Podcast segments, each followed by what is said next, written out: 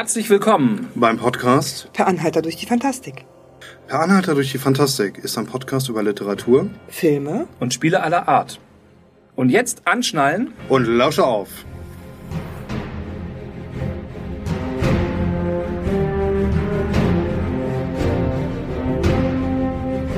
Achtung, Achtung. Dies ist eine Sonderfolge des Sendepodcasts Per Anhalter durch die Fantastik. Sie erreichen uns zwar nicht über Langwelle und Mittelwelle, aber dafür über das Internet. Zum Beispiel auf Rotadon.de. Spotify. oder einfach über pub-cast.podigy.io, wenn ihr direkt den Cast haben wollt. Hallo. Herzlich willkommen zum äh, Podcast-Wichteln vom äh, Greifenklaue-Forum. Genau, wir haben mit ein paar anderen Rollenspiel-Podcasts zusammen am Pottwichteln teilgenommen und haben zwei Themen gezogen, wie alle anderen auch. Ähm, unter anderem dabei ist ausgespielt, Und der GK-Podcast natürlich. selbstverständlich. Ne? Also wenn Greifenklau das schon veranstaltet, dann, Dann wird er das er sicherlich auch. Liefern. Genau. Genau. Ja, unser erstes Thema, ich stelle dir mal ganz kurz namentlich vor, ist Schwierigkeitsgrade. Meine Abenteuer sind entweder zu leicht oder ich gebe dann doch bei der schwierigen Klippe insgeheim nach, weil das Abenteuer ja weitergehen soll. Was kann ich anders machen vom Ausgespielt Podcast? Und das zweite ist Hose runter. Was ist beim Spielen mal so richtig daneben gegangen? In- oder Outgame vom GK-Pod und zwar vom Christophorus. Richtig. Äh, ich würde vorschlagen, wir fangen mit Position 1 an. Das klingt ganz gut. Ne? Machen wir. Ja, liebe Joanna, du leitest ja auch, du leitest ja vor allen Dingen ganz viel Wollsungen. Wie ist es denn da mit den Schwierigkeitsgraden bei dir? Tja, das ist gar nicht so einfach manchmal. Also ich bin eher so der Rollen, also der Spielleiter, der den Rollenspielern die Möglichkeit gibt, äh, weiterzukommen. Also ich bin nicht der, der Gegenspielleiter, der versucht, die Schwierigkeitsgrade möglichst hoch zu setzen. Und ihr kommt nicht weiter, sondern ich merke, wenn sie irgendwann an so eine Grenze kommen, wo es nicht weitergeht, dann helfe ich auch mal ein bisschen nach. Weil ich der Meinung bin, Rollenspiel muss allen Spaß machen. Und wenn alle irgendwo wie ein Schlauch stehen, wie so ein Schluck in der Kurve und nicht weiterkommen, dann helfe ich auch mal nach. Also justierst du ein bisschen. Ich justiere immer wieder nach. Deswegen Ja. ist bei mir auch, ich kann ein Abenteuer 20 Mal leiten und das läuft 20 Mal anders. Wenn du Also- justierst, justierst du an deinen Würfelwürfen oder justierst du eher dann an der Schwierigkeit, also an den Lebenspunkten der Gegner jetzt mal generell gesprochen? Oder lässt du eher einen Gegner zum Beispiel weg, weil du sagst, oh, die sind eh schon angeschlagen. Wenn ich den jetzt noch mit raushaue, dann. Es kommt ganz auf die Situation an, Mhm. durchaus. Also ich äh, neige auch dazu, mal gar nicht zu würfeln, sondern auch zu gucken, wie war die, also das Rollenspiel selber Ja. und gebe dann auch mal Pluspunkte. Und ähm, wenn ich dann mal wirklich zu gut gewürfelt habe und ich merke, oh, mein Würfel ist jetzt 20 Mal explodiert, das würde bedeuten, alle sterben. Und bei Wolsung ist es ja auch so, das System ist darauf ausgelegt, du kannst nicht sterben, es sei denn, du willst es unbedingt. Ja. Und dann passieren halt eben andere Dinge, die nicht zum Tod des Charakters führen, sondern eher dazu führen, dass dann das Abenteuer scheitert, also dass sie nicht zum Erfolg kommen, aber ohne dass sie körperlichen Schaden davon tragen. Lässt du das Scheitern im Abenteuer zu? Also, äh, wenn sie wirklich jetzt, sag ich mal, sich total daneben benehmen und irgendwie voll neben der Linie laufen, lässt du sie dann auch scheitern? Also wenn sie das unbedingt wollen, wenn sie darauf hinausarbeiten, ja, na klar. Wenn sie es provozieren, dann man muss man muss mit Natürlich. seinen, äh, Reaktion, äh, mit seinen Konsequenzen leben. Ne? Ja. Also du hast es ja auch in jedem guten Film, ne? Es kommt zu einem gewissen Punkt und an dem Punkt scheitert alles, dann hast du das große Loch und dann baut sich das langsam wieder Ja. auf. Und das darfst du auch gerne im Abenteuer haben. Also es darf auch zwischendurch dann irgendwann mal so schief, so viel schief laufen, dass ähm, Ja. dass dann das Ganze zum Scheitern verurteilt ist. Ich glaube, es kommt auch immer ein bisschen drauf an, A, wie die Spieler spielen und was ich für eine Art System leite. Ja, Wenn ich jetzt definitiv. einen klassischen Dungeon Crawler, egal welches System jetzt leite, und die wissen, die wissen, die äh, gehen jetzt zu dem Treukönig oder was auch immer, ja, ähm, dann werde ich da nichts dran schrauben, weil die wissen ganz genau, das ist der Weg dahin. Ja. Ne? Das ist äh, die Evil Overlord. Und wenn die dann einen auf die Fresse kriegen, dann kriegen die einen auf die Fresse. Und wenn sie tot Mhm. sind, sind sie tot. Das, dann müssen sie daraus lernen. Man kann sie natürlich auch gefangen nehmen und ne, ähnliches. Das geht ja auch. Natürlich, der Tod, es muss nicht unbedingt der Tod sein. Ja. Ähm, wenn ich jetzt aber ein, ein Rollenspiel spiele, um eine schöne Geschichte zu erleben, dann würde ich halt eben sagen, ich belohne gutes Rollenspiel, ähnlich wie Joanna das auch gesagt hat. Ja? okay. Ich belohne gute Ideen Und ich gehe nicht nur auf die Würfelwürfe, weil ich glaube, jeder weiß es, es gibt Leute, die haben gefühltes, permanentes Pech beim Würfeln. Und das, ich, ich will diesen, diesen Zufall nicht äh, bestrafen. Also voran, dann, dann, dann doch lieber voranschreitern, scheitern, ja. Dann haben alle was davon. Dann geht die Geschichte nämlich weiter. Ja, das stimmt. Ich meine, es kann ja auch mal, ich sag mal, einen kleinen Sieg der, der Bösewichte geben. Es muss ja nicht Klar. immer so sein, dass die Helden alles gewinnen. Genau. Und wenn halt durchaus durch Würfelpech mal ähm, ein Sieg für die Bösewichte entsteht, dann muss man das ja auch nicht zu einer Katastrophe werden lassen, sondern geht die Geschichte halt anders weiter. Dann äh, müssen die Spieler sich halt überlegen, okay, jetzt haben wir einen Schlamassel, wie kommen wir da jetzt wieder raus? Ne? Genau das. Kreativität. Also äh, Beispiel, mh, die Helden klettern, klettern eine, eine, eine Wand hoch, Berg, ja, Ja. und ähm, haben sich, sagen wir mal, schlecht besprochen. Der letzte klettert hoch, vermasselt es, fällt runter. So, die einfache Methode wäre, ja, fällt runter, bumm, ist tot, macht den neuen Charakter. Fallschaden kann man ja dann Genau. gucken. Ne? Kann man, kann man, kann man machen. Aber die Geschichte wäre doch vielleicht schöner, wenn ich sage, gib doch mal deinen Charakter her. Dann gebe ich ihnen den Charakter mit einem Zettel zurück mit, hm, kriegst jetzt dicken Schaden. Ja. Bist gerade noch so bei Bewusstsein, hängst jetzt auf so einem Astzipfel. Bist mit dem Auge am Nagel hängen geblieben. Ja. Genau. Ähm, Klassiker. Ähm, und die, die, die anderen Helden müssen sich überlegen, verdammt, wie sammeln wir den jetzt ein? Weil dann entsteht ja die Geschichte in der Geschichte. Klar. So. Äh, und es ist doch auch viel schöner und es schweißt auch die äh, Gruppe zusammen. In Genau Time wie das. Outtime. Ja. Ich bin Genau auch, das. Ja, ich bin auch ein großer Fan davon, das Vorangehen der Story nicht von Würfelwürfen Ja, genau. zu bestimmen. Also das, der Klassiker ist ja dieses, da gibt es eine Geheimtür, die Geheimtür findest du, wenn du eine Wahrnehmungsprobe schaffst, wenn du dran vorbeigehst. Und ähm, jetzt lässt du, wenn das dann nicht gelingt, ne, alle laufen dran vorbei, keiner schafft die Probe, dann lässt du halt andauernd Wahrnehmungsprobe würfeln. Das fände ich doof. Ähm, ich fände dann, also wenn du schon verborgene Sachen hast, dann müssen diese verborgenen Sachen ähm, die Story verändern, aber nicht daran hindern, weiterzugehen. Richtig. Also nicht dieses klassische, wenn ihr diesen einen geheimen Hinweis nicht findet, dann geht die Story nicht voran, sondern dann fehlt euch einfach ein entscheidender Hinweis am Ende und ihr, keine Ahnung, haut den falschen. So, und dann äh, taucht der echte Bösewicht auf, den ihr hättet herausfinden können und sagt, aha, danke, dass ihr meinen Job für mich erledigt habt. Dann geht die Story auch voran, aber äh, dann haben die Charaktere oder die Spieler erstmal, oh, mh, ja gut, jetzt müssen wir schauen, wie wir aus dem Schlamassel wieder rauskommen. Jetzt haben wir den guten Baron umgehauen, nicht den bösen Baron. Zum Beispiel. Ja. Zum Beispiel. Aber es, es, es gibt viele Parts. Ich bin zum Beispiel auch so ein Freund, gerade wenn es um Wahrnehmungswürfe geht ähm, und jemand ist so knapp drunter. Dann sage ich, okay, dann findet er nur einen Teil heraus. Bis zu einem, so das kleine Entscheidende etwas Ja. fehlt dann. Die Hinweise sind aber genug da, dass derjenige dann vielleicht sagt, hey, ich lasse mich davon triggern und ich gucke dann mal, ob ich da nicht noch ein bisschen mehr und genauer hingucke. Und dann lasse ich auch nicht würfeln. Also gerade wenn es so ein äh, Punkt daneben ist. Da gibt es ja auch Systeme wie zum Beispiel Splittermond, in denen das ja sogar geregelt ist. Wenn du nur ein oder zwei Punkte an der Probe vorbei bist, Genau. dann kriegst du halt fehlerhafte oder teilweise Details ähm, und hast halt als Spieler auch noch die Möglichkeit, mal einen Punkt einzusetzen, einen Splitterpunkt und, so- und selber zu entscheiden, ist es mir jetzt wichtig genug, diese Probe zu schaffen oder nicht? Es gibt auch bei Voicing zum Beispiel den Einsatz der Karten. Das ist ja auch das, was ich so mag. Ähm, du kannst zwar richtig patzen, dann kannst du auch nichts mehr retten, aber wenn du dann so eine Karte einsetzt, um deine plus drei oder vier Punkte zum Schwierigkeitsgrad hinzuzufügen, dann kann ja auch der Spieler dann selber sagen, ich finde aber dort und dort das und das, was mir hilft, Ja. um das Ganze doch zu, zu lösen. Player Empowerment dann, ne? Genau. genau. Ja gut, ne, ich sag mal, diese, dieses klassische, das Thema heißt jetzt ja auch bei der schwierigen Klippe gebe ich nach. Das impliziert ja auch, dass nur durch bestimmte Würfe sozusagen es weitergehen kann. Äh, ich würde halt bei der schwierigen Klippe nicht nachgeben, ja, wenn es sozusagen eine Challenge ist, aber ich würde halt gucken, dass die, ob die Spieler vielleicht, wenn sie sagen, oh, wir können alle gar nicht klettern, dass sie eine kreative Lösung finden. Ne, wenn sie jetzt, wenn das, ich sag mal, wenn der das Hauptquartier des Bösewichts oben auf, einer, auf einem Felsen drauf ist, dann müssen sie halt in irgendeiner Weise einen Weg finden, wenn sie da hinein wollen, da reinzukommen. Und da würde ich denen jetzt auch keine Steine in den Weg legen. Ne? Wenn jetzt der eine sagt, boah, ich, ähm, keine Ahnung, äh, hol mir eine Kuh und ähm, jetzt füttern wir einen Drachen an und der trägt uns da hoch. Ja, super, wenn es funktioniert, warum auch nicht? Super, super Kino. Genau. Ja? Ja, Ich bin halt auch so, dass ich, wenn sich die Spielerschaft gut anstellt, Ja. aber jetzt nicht so richtig auf den richtigen Plotweg kommen, ja, dass ich dann entweder den Plot in, also sagen wir mal, in vertretbarem Maße umplatziere. Ja. Dann findet das halt woanders statt.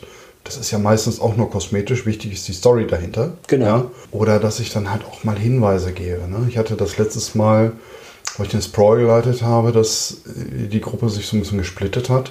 Was ja in so einer äh, Cyberpunk-Welt völlig egal ist, weil die sind alle untereinander vernetzt und hin und her. Und die haben das, also die haben sich selber im Weg gestanden, weil sie gedanklich nicht richtig quasi eingetaucht sind und gar nicht so richtig wussten, wir können ja gar nicht miteinander reden und so.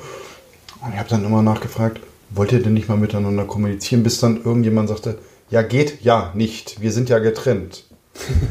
und dann nahm ich, dann nahm ich mein Smartphone und sagte, warte, ich rufe dich mal kurz an.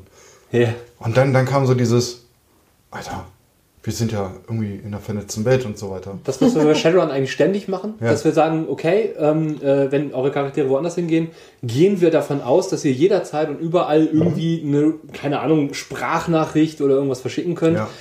Ihr kommuniziert einfach miteinander, Ja. ohne das geklärt. Also wenn jetzt, es sei denn, der eine ist jetzt in einer äh, Matrix-Null-Zone oder sowas, ja, dass man das, dann, dann ist es aber ein Story-Element. Das ist die Richtig. Ausnahme. Genau. Genau. Der Standard ist, ihr könnt jederzeit Richtig, miteinander richtig. kommunizieren. Ja.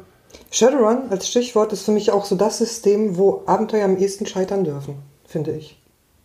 Der Run, ja. Der Ja, Run. genau. Ja. Der Plot ja dann nicht. Ne? Der, Plot, ja- der Plot ist ja dann nochmal, also gerade wenn du so Systeme hast, Ja. die nicht diese One-Shot-Sachen sind, sondern wo du wirklich das Ganze so als Kampagne aufarbeitest und du hast zehn Runs hintereinander, aber der rote Faden über diese ganze Geschichte Ja. ist ja eigentlich ein ganz anderer. Also der Run ist ja nur dazu da, um das Abenteuer voranzutreiben, aber der rote Faden ist, steht ja da drüber. So. Dann darf auch so ein Run gerne mal scheitern. Auf jeden Fall. Also das, das ist ja im Prinzip dann auch ein Voranschreiten der Story. Ne? Das ist ja dann sozusagen, wie gehen die Charaktere damit um. Und das gibt ja auch interessante Geschichten, ja, wenn die Spieler Charaktere immer alles schaffen.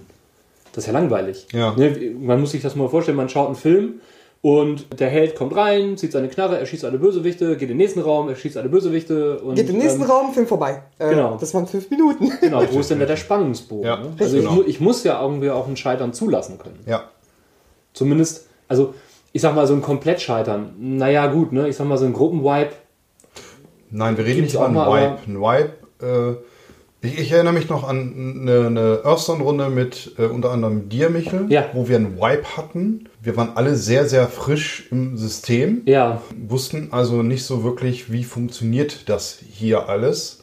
Und mit welchem Gegner kann man sich halt wirklich anlegen und welchem nicht. Genau, wir konnten das schlecht einschätzen, sind, sagen wir mal, dem offensichtlichen Plot gefolgt, so wie der Rest der Runde auch. Wir hatten, sagen wir mal, alle irgendwie Heiltränke oder so, waren halt schon sehr am Purpose. Und gedanklich war das für uns so, hm, ja, Heiltrank habe ich, aber ich müsste jetzt in die Tasche greifen, das wäre eine Aktion, dann müsste ich den, den trinken und ich weiß gar nicht, wie er wirkt. Und das war so klar, entweder, entweder trinke ich ihn jetzt, was ich nicht machen kann, weil ich muss ihn ja erst nehmen. Oder ich hau den Gegner. Oder ich hau den Gegner und wenn ich den Gegner aber umgehauen habe, dann kann ich noch mal einen gerade sterbenden Charak äh, Kameraden helfen. Genau. So, und tatsächlich führte, führte diese Irrstellung in Anführungsstrichen dazu, dass wir einen Gruppenwipe hatten. Und das war super unnötig und war zumindest ein Teiltod für die ganze Runde. Also, also für die, für die OT-Runde. Ja. ja.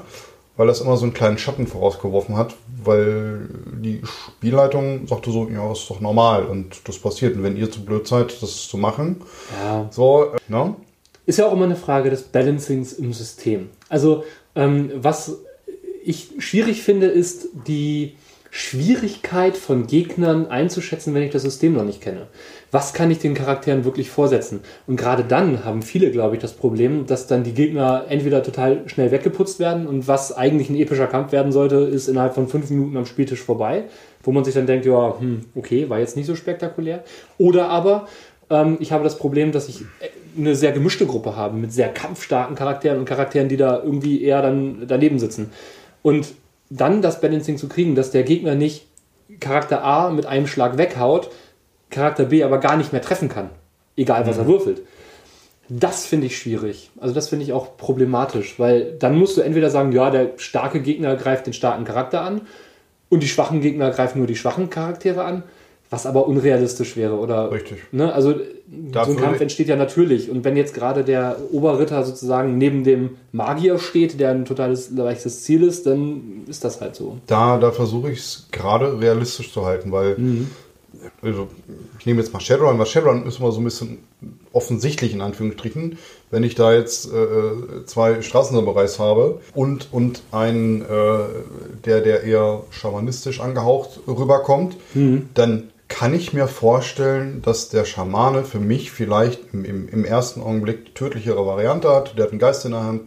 Der Manaball, der zieht auch immer richtig rein. Das wäre, äh, mein Gewehr und ich äh, würden dann auf ihn zielen. Shoot the Mages first. Ja, genau. So. Und anders, andersherum äh, würde ich das dann auch mit den Gegnern so machen. Wobei die Spieler dann halt immer die Möglichkeit haben, das Feuer auf sich zu lenken oder die Aufmerksamkeit oder, oder, oder. Ja? Die müssen sich dann halt was einfallen lassen. Auch da gibt es ja Systeme, die wieder was bieten. Ne? Also die dann tatsächlich irgendwie irgendwelche Talente oder irgendwas bieten, womit man sagen kann, ich ziehe quasi den Gegner auf mich. Ja, natürlich. Ja, Verspotten. zum Beispiel. Ja. Ja, aber auch zum Beispiel jemand, der äh, dann nach vorne chargt und äh, denjenigen dann so nervt, wie so eine Mücke, ja, dass der Gegner dann anfängt, Ja. irgendwie um sich zu hauen und ja, von dem seinem offensichtlichen Ziel erstmal ablenkt. Ne? Das Ja, geht ja auch. Klar, Geht bei Earthdown sehr gut mit Windlingen. Ja. zum Beispiel. Ja. Klein, schwer zu treffen. Genau. Schnell, flink. Ich muss aber auch zum Beispiel sagen, die Besonderheit bei äh, Support-Runden, also wenn ich äh, ein System Leuten vorstelle, die das System noch überhaupt nicht kennen oder äh, vielleicht nur mal am Rande sich da ein, eingelesen haben und einfach ein Grundinteresse haben, dann greife ich da auch eher mal ein. Also um zu sagen, du hast, also die Spieler sind nicht in der Welt, so wie ich es bin. Und deshalb können die manche Sachen vielleicht gar nicht verstehen oder auch mit den Regeln. Genau. Das heißt, das heißt, da versuche ich äh, so zu leiten, das System, die Welt rüberzubringen, dass alle nachher Spaß gehabt haben. Das heißt nicht, dass da nicht einer sterben darf. Das passiert auch, das gehört dazu. Ja? Wenn man bei Coriolis eine kritische Wunde hat und äh, einen Kopftreffer kriegt, dann ist man halt eben weg. I'm so sorry, ja, aber das passiert. Wenn ich in den Kampf reingehe, dann muss ich damit leben, wenn ich auch einen drauf kriege. Hatte ich auch schon bei Mutantia 0. Erste, Ja. er- erste, erste Feld erkundet, zack, Ja. einer tot. Naja, passiert halt. Ne? Passiert. Dafür sind die Charaktere schnell gemacht. Genau, das ist der Vorteil in dem System dann, ne, dass man sagen kann, okay, komm hier, nimmst einen neuen Charakter. Ist ja auch nur eine Proberunde. Wenn sowas mit einem geliebten Charakter in so einer Ja. langen Kampagne passiert, ist das was ganz anderes. Richtig. Wenn du da Zeit investiert Genau. hast und der ist dann, weiß ich nicht, 20, 30, 40 Level aufgestiegen, je nachdem, welches System du spielst, ähm, und du wirklich den Jahre gespielt hast, im besten Fall noch so eine DSA-Runde hast, die seit 15 Jahren funktioniert, ja, Wo die Charakterschaffung drei Jahre dauert. wo die genau. Und, und dann passiert irgendwas mit diesem geliebten Charakter, dann ähm, ist das gemein. Ist Das- halt auch nicht My Little Pony, ne? Ist halt die Frage, was man dann für ein Fail-Safe sozusagen einbauen kann. Also ich erinnere mich da an unsere Jahr des Feuers Runde mit äh, dem äh, Drakoniter, der dann ja auch quasi seine eigene Story bekommen hat, ähm, weil er der Einzige war, der aus der fliegenden Festung gefallen ist. Stimmt, ja. Genau, und da ist es dann, äh, da ist auch die Story weitergegangen, wo dann der Drakoniter den Pakt angeboten bekommen hat. Ähm, so nach dem Motto, du überlebst jetzt diesen Fall, äh, sagte der Erzdämon, dafür gehörst du mir. Richtig. Cool, war er, sehr kam, geil. er kam dann wieder, war dann auch lange Zeit erstmal nicht mehr da. Der war dann quasi in Geweihtenkur. Okay. Aber es war für mich die Gelegenheit, den Nebenplot zu spielen, doch Ja. noch irgendwie ähm, einzubauen und ähm, das sogar mit der anderen Gruppe zu verknüpfen. Eigentlich hatte ich ja nur geplant, den Nebenplot mit anderen Charakteren zu spielen. So konnte ich den, diese Nebenlinie mit Mhm. Das dem Stab des. Vergessens Ja, mit ja. einem der Charaktere aus der Urrunde spielen. das war total natürlich. cool. Das war total stimmig, alles gut. Ne? Also das, dadurch ist durch ein Scheitern und durch ein Retten, durch einen Ingame-Mechanismus des Charakters eine sehr coole Story entstanden. Ja, Die wäre sonst so nie in den Plot eingebaut worden. Richtig. Hätte, hätte auch nicht gepasst, wäre gezwungen. Genau. Ne? Also von daher total cool. Generell ähm, äh, neige ich dazu, glaube ich, auch Charaktere eher dann nicht sterben zu lassen, wenn die Charaktererschaffung sehr lange ist, wenn die Spieler sich sehr viel Mühe damit gegeben haben, auch schon eine Hintergrundgeschichte ausgearbeitet haben. Ähm, und ich sag mal, wenn es passt und der Kampf entliegt am Ende des Spielabends, spreche ich vielleicht mit dem Spieler und sage, Mensch, wie sieht's aus? Das wäre jetzt eine stimmige Szene, um deinen Charakter auch sterben zu lassen. Du könntest, ne, wenn gerade der Spieler sagt, ich will sowieso wechseln oder hm, ich weiß gar nicht, ob mir der Charakter noch Spaß macht in der Form oder ich fände es unrealistisch, wenn das überlebt. Ja, dann könnte ich mit dem Spieler ja auch zum nächsten Mal absprechen, dass entweder der Charakter dann gewechselt wird oder dass dieser Charakter durch irgendwas überlebt, was vielleicht nochmal ein neues Plot-Element in die Runde gibt. So wie zum Beispiel den Pakt mit dem Dragoniter oder sei es irgendein anderes Element, weiß ich nicht, der ähm, ist schwer verletzt, ähm, setzt zwei, drei Spielabende aus, der Charakter, und dafür hat er einen Arm weniger oder sowas. Neuen Nachteil oder Zum irgendwas Beispiel. anderes. Ne? Also ich musste auch Charaktere nicht unbedingt sterben lassen. Nein, aber das kommt auch immer ein bisschen auf die Welt drauf an. Wenn ich jetzt äh, Shadowrun nehme, ich hatte da ja immer so eine Erfahrung mit einer Granate in der Kopfnähe äh, und äh, irgendwann äh, wachte der Charakter dann wieder auf und das war irgendwie alles komisch und so weiter und so fort. Und als er sich dann im Spiegel wieder gesehen hat und quasi in ein äh, Cybergesicht reingeguckt hatte, weil für die Haut hat es nicht mehr gereicht. ja, Und dann, dann, dann war der, der Hals, der Halsansatz war dann eher so ein Rollkragen, wobei der Rollkragen quasi aus Hautresten bestand. Also, das war schon, das war, das war, ich habe da sehr, sehr viel Spaß gehabt. Und ich Ja. glaube, die Gruppe fand es schlimmer als ich. Aber das, das waren ja auch, das waren doch eure äh, Corporate Characters, ne? Eure, eure Konzerncharaktere. Ja. Genau. Mhm. Genau, ja, das, das, das war cool. Das hat in die Gruppe äh, gepasst, das hat ins Ja. Szenario gepasst. Aber das, das, das äh, finde ich auch für, für, für Sharon, das, das passt. Das, Total. Das könnte ich mir aber beim Fantasy-System so in der Form irgendwie nicht gut vorstellen. Also wenn ich jetzt eine siebte See zum Beispiel habe Klar. und äh, der Pirat oder wer auch immer, äh, neben denen geht ein Pulverfass hoch, ja, dann, dann ist das nicht, nicht die Lösung dafür. Dann, dann muss es, dann, dann kann es dafür einen, anderen epischen Ansatz geben, ja. Aber, aber so dieses einfache Aufploppen in, in, in der Form, Nee. das, das wäre nicht richtig. Vielleicht Jahre später trifft man den als NSC wieder und der ist, hat so eine verbrannte linke Seite, ein Holzbein Genau. und äh, ist total verbittert. Also äh, ich finde, so entstehen aus ehemaligen Spielercharakteren auch tolle Bösewichte Ja, für. Kampagnen. Auf jeden. Fall. Ne? Also, dass man eben sagt, ich bin jetzt total verbittert, weil ich da irgendwie fast draufgegangen wäre und meine Kameraden mich zurückgelassen haben. Genau, oder sowas. genau, genau. Das, der, der verbitterte Charaktere, äh, der, der denkt, wir Ja. haben, äh, ich wurde im Stich gelassen von meinen Kameraden. Ja, total cool. Also bietet total viele Möglichkeiten und ähm, wie du schon vorhin gesagt hast, das Voranscheitern Ja. kann ja auch eine Plot-Option sein. Da muss ich dann als Spielleiter ja auch nicht unbedingt ein Netz und doppelten Bogen einbauen. Ne? Also es ist ja so, wenn ich jetzt den Spielercharakteren zu viel helfe, dann fühlt es sich ja auch irgendwie nicht als eine Herausforderung an. Ja, Es muss ja auch irgendwo eine Ja. Herausforderung bleiben. Natürlich. Also der, der Spannungsbogen muss für die Spieler genauso da sein und sie brauchen auch irgendwo ein Ziel. Also weil wenn ich ein Rollenspiel so spielen würde wie keine Ahnung, irgendwas, wo ich richtig Würfelglück habe, ja, Mensch, ärger dich nicht oder so. Und ich ganz genau schon am Anfang weiß, dass ich als der Held und der Sieger rausgehe. Nee. Und das ist auch genau der Punkt. So ein Charakter ist ja für jeden Spieler eigentlich auch der persönliche Held. Und die typische Heldenreise setzt ja voraus, dass man irgendwo scheitert. Ja, und dass klar. man irgendwo an Grenzen stößt und an diesen halt eben wächst, weil man Fehler macht. Und aus Fehlern lernt man. Und das Klar, genau. ist Das spiegelt auch die Erfahrung wieder. richtig. Aber ich fand das, ich fand das früher immer, also so bei den oldschooligeren äh, Systemen, wurden ja immer nur Erfolge belohnt mit XP. Wenn du etwas nicht schaffst, dann kriegst du dafür nichts und so weiter. Oder für das Bestehen des Abenteuers und so weiter. Oder für das erfolgreiche Lösen des Plots. Ich verstehe den Ansatz dahinter, aber ich finde es halt nicht richtig, weil ich lerne aus Erfahrungen. Für den erfolgreichen Einsatz von Fertigkeiten, das alte AD&D zum Beispiel hatte Ja. so, ein, so ein Erfahrungspunktesystem, wo du dann, ähm, keine Ahnung, der Krieger hat dann mehr Erfahrungspunkte für getötete Monster bekommen, Ja. der Dieb hat, wenn er seine Diebesfähigkeiten eingesetzt hat, der Kleriker, wenn er äh, Klerikerzauber gemacht hat. Das heißt, das war so ein bisschen sehr spezifisch auf die Klasse. Ne? Und Erfahrungspunkte, das sagt der Name, gehen aus Ja. Erfahrung heraus. Es sind keine Siegpunkte. Genau. Deswegen finde ich Dungeon World total klasse, wo du Erfahrungspunkte für gescheiterte Würfe bekommst.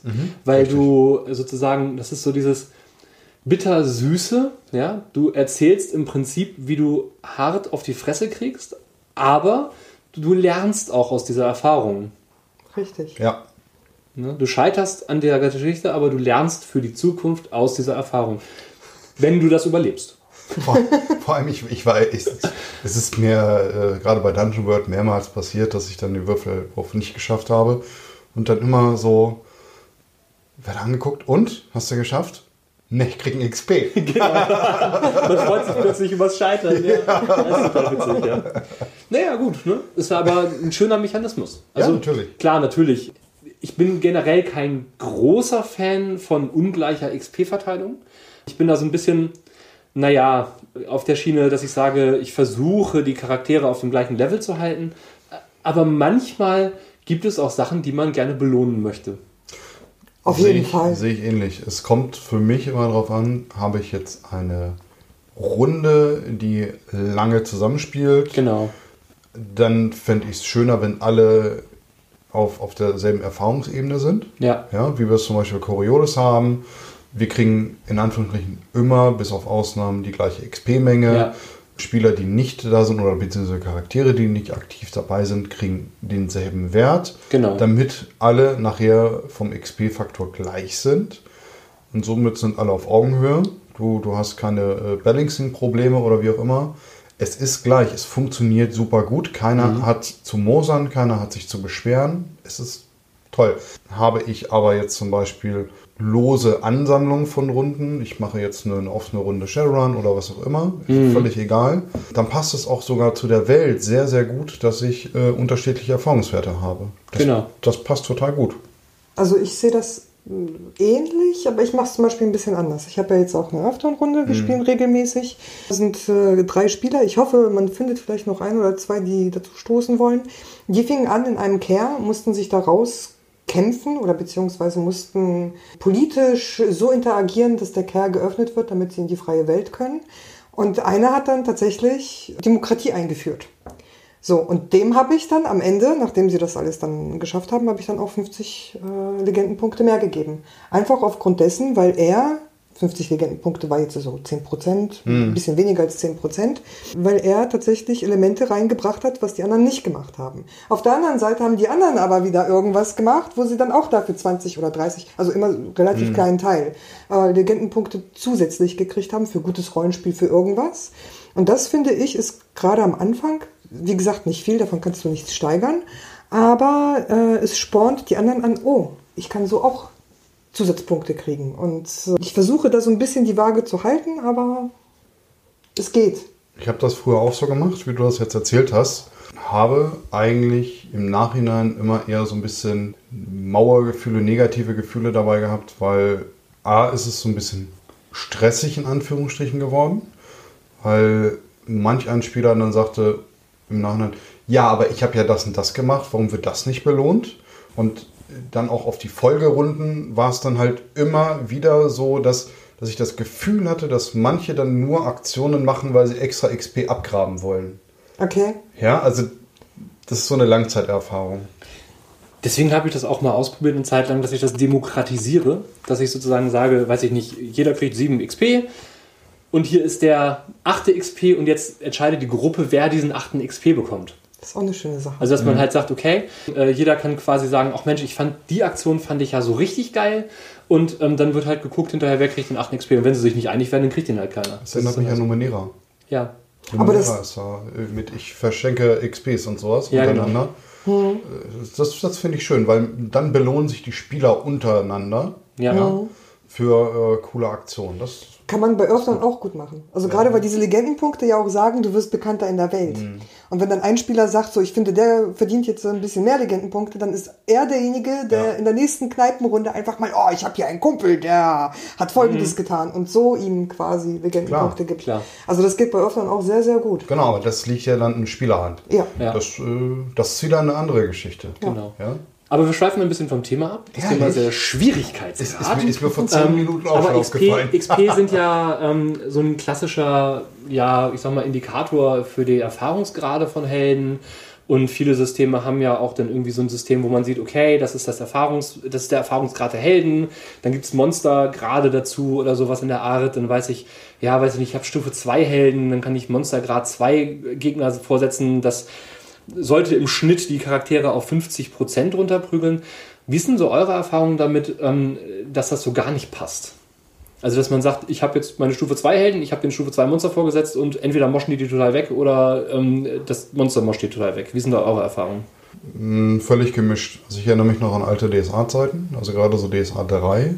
Das mit der Monsterklasse, das war für mich persönlich total unausgegoren. Gerade als dann nachher diese, diese Drachengreifen Schwarzer Lotus kam, wo dann äh, irgendwelche äh, Monstren, Gegner, wie auch immer, dann äh, so Spezialattacken gekriegt hatte. Ja. Der, der Panther mit dem Schleichangriff und so weiter und so fort. Das wurde gar nicht so richtig implementiert und wenn du die, den dann so gespielt hattest, wie das da drinnen stand, dann hatte der also sinngemäß eine viel höhere Monsterklasse, weil durch diesen Schleichangriff hat er dann halt quasi eine unparierbare Attacke. Und der hat dann aber theoretisch so viel Schaden gemacht, dass der Charakter eine Wunde erlitten hätte oder oder oder. Ja. Und der hätte auch die, die äh, Gruppe separiert. Ja. Der hätte ja einen Einzelnen angegriffen. Von daher, der Charakter wäre dann tot gewesen. Aber für die. Also, aber Ja. von der Monsterklasse hätte das eigentlich gepasst. Ja. Ich, ich glaube, man muss. Also ich verlasse mich darauf einfach nicht. Ich spiele das im Kopf durch. Wie setzt man den ein? Wie passt das? Ja. So sehe ich das. Sehe ich sehr ähnlich. Ja. Ja, ich habe da ein Video letztens gesehen von Matt Colville. Also wer Interesse hat an Rollenspielvideos und Englisch gut versteht, Matt Colville. Ähm, für alle, die es nicht so gut sprechen oder verstehen, schaltet ihn langsamer. Der spricht sehr schnell. Der hat auch darüber gesprochen, dass gerade der macht halt Dungeons and Dragons und da ist es mit diesen Encountern ja ganz extrem, dass man sagt, das ist so dieser Level X Encounter. Und er sagte, ja, ich passe aber die Monster an. Sozusagen. Ich gucke mir vorher, was habe ich überhaupt für Charaktere in der Gruppe Ja. und dann passe ich die Monster so ein bisschen an. Ähm, das führt auch dazu, dass wenn man Spieler am Tisch sitzen hat, die die Monsterwörter auswendig kennen, dass die auch nochmal überrascht werden. Ne? So dieses, ja, wie, der Goblin hat jetzt aber vier Trefferpunkte kassiert, wieso fällt der denn nicht um? Ne? So, naja, weil dieser Goblin ein Stufe 1, also ist Goblin und Stufe 1 Barbar. Und deswegen hat er jetzt auch einen Battle Rage. Haha. Ne? Also, dass man eben die Charakter, die Spieler auch mal ein bisschen überrascht, die sich vielleicht Ja. gut im System auskennen, indem man einerseits Dinge ausnutzt, die im System vorhanden sind. Also, ich denke da zum Beispiel an D&D, wo man Monstern ja auch nochmal Klassen geben kann, oder an Splittermond, wo ich dann über diverse Aufsätze für Monster, die auch nochmal verändern kann und nochmal denen neue Fähigkeiten Ja. geben kann. Ähm, und dadurch kann ich ja auch die, ähm, kann ich ja auch die Schwierigkeit anpassen vorher schon. Richtig. Es hilft mir dabei zum Beispiel auch, wenn ich die Charaktere gut kenne. Oder die Spieler am Tisch. Genau. Je nachdem. Also ich sag mal, wenn ich jetzt den Indianer Häuptling Hasenfuß habe, der zwar äh, ja, äh, sagen wir mal, stark wie ein Mammut ist, Ja. aber dann doch eher weiche Knie hat, ja, dann, dann nützt mir das alles nichts, wenn er vom Gegner wegrennt. Du bist der Einzige, der den Gegner noch erreichen kann. Ich renne weg. ich erinnere mich an diese Szene, das war großartig. Ja, Ja. schon. Also äh, wenn, ich, wenn ich das rückblickend betrachte, war das schon großartig, weil durch das Verstecken der Gegner ja aufgemischt wurde. Ja, Was, was er aber nicht wusste, sonst wäre er nicht in den Graben gesprungen. genau. Er ist nachher in den Graben und hat mit seinem Tomahawk gewütet. Ja, richtig gut. Das, aber er wusste nicht, dass der Gegner da war.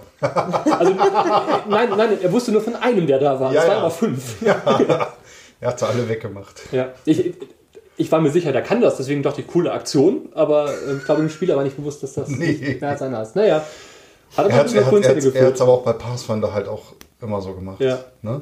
Und wenn ich weiß, dass ich solche Spieler da habe, die zwar Kämpfer spielen, aber den nicht einsetzen, Der Krieger da hinten steht. der Krieger, der hinten steht, Nahkampfkrieger da hinten steht. Ja, ja. ja, ja, Großartig. damit muss ich halt rechnen. Und auch wenn ich, wenn ich eine bestehende Gruppe habe, wo dann ja, auf einmal die zwei äh, Hauptkämpfer nicht da sind, Mhm. dann muss ich mir was überlegen. Ja. Ähm, auf der anderen Seite kommt es auch wieder darauf an, wenn ich jetzt sagen wir mal, beim, D&D bin und äh, die Gruppe weiß, da hinten der Encounter, der ist da, Mhm. das, äh, dann werde ich da nichts dran verändern, oder so. Nee. Ich habe was überlegen. Ich wollte gerade sagen, es gibt ja ähm, in gut designten Abenteuern auch immer Möglichkeiten, solche Sachen zu umgehen, dass man sagt, Richtig. okay, wir haben heute unsere Kämpfer nicht dabei, dann müssen wir halt um den Gegner herum. In einem Abenteuer, also es gibt auch Abenteuer, da muss man die Gegner besiegen. In irgendeiner Form. Das ist dann meines Erachtens nach aber auch kein gutes Abenteuerdesign. Das ist dann wieder dieses klassische, ich muss Würfelwürfe schaffen, um damit der Plot vorangeht. Aber es kommt ja darauf an, wenn ich jetzt sage, da ist, da ist der Goblin-Bau, der große, böse Goblin-Bau, ich weiß, da sind Ja. zwei Dutzend Goblins drin und ein Schamane und bla bla bla. Das, das weiß ich aus irgendwelchen Quellen. So, und wenn die Kämpfer jetzt, also die Kämpfer würden sagen, komm, wir gehen da rein, hauen drauf, sind nur Goblins, machen wir weg, kein Problem. Würde in der Combo klappen, hat die Gruppe Bock drauf, das Abenteuer lässt zu, kein Problem, habt Spaß. ja, genau. Ähm, die Kämpfer sind nicht da. Ich habe jetzt aber vielleicht nur den Dieb, den Magier und äh, was auch immer. Ja? Ja.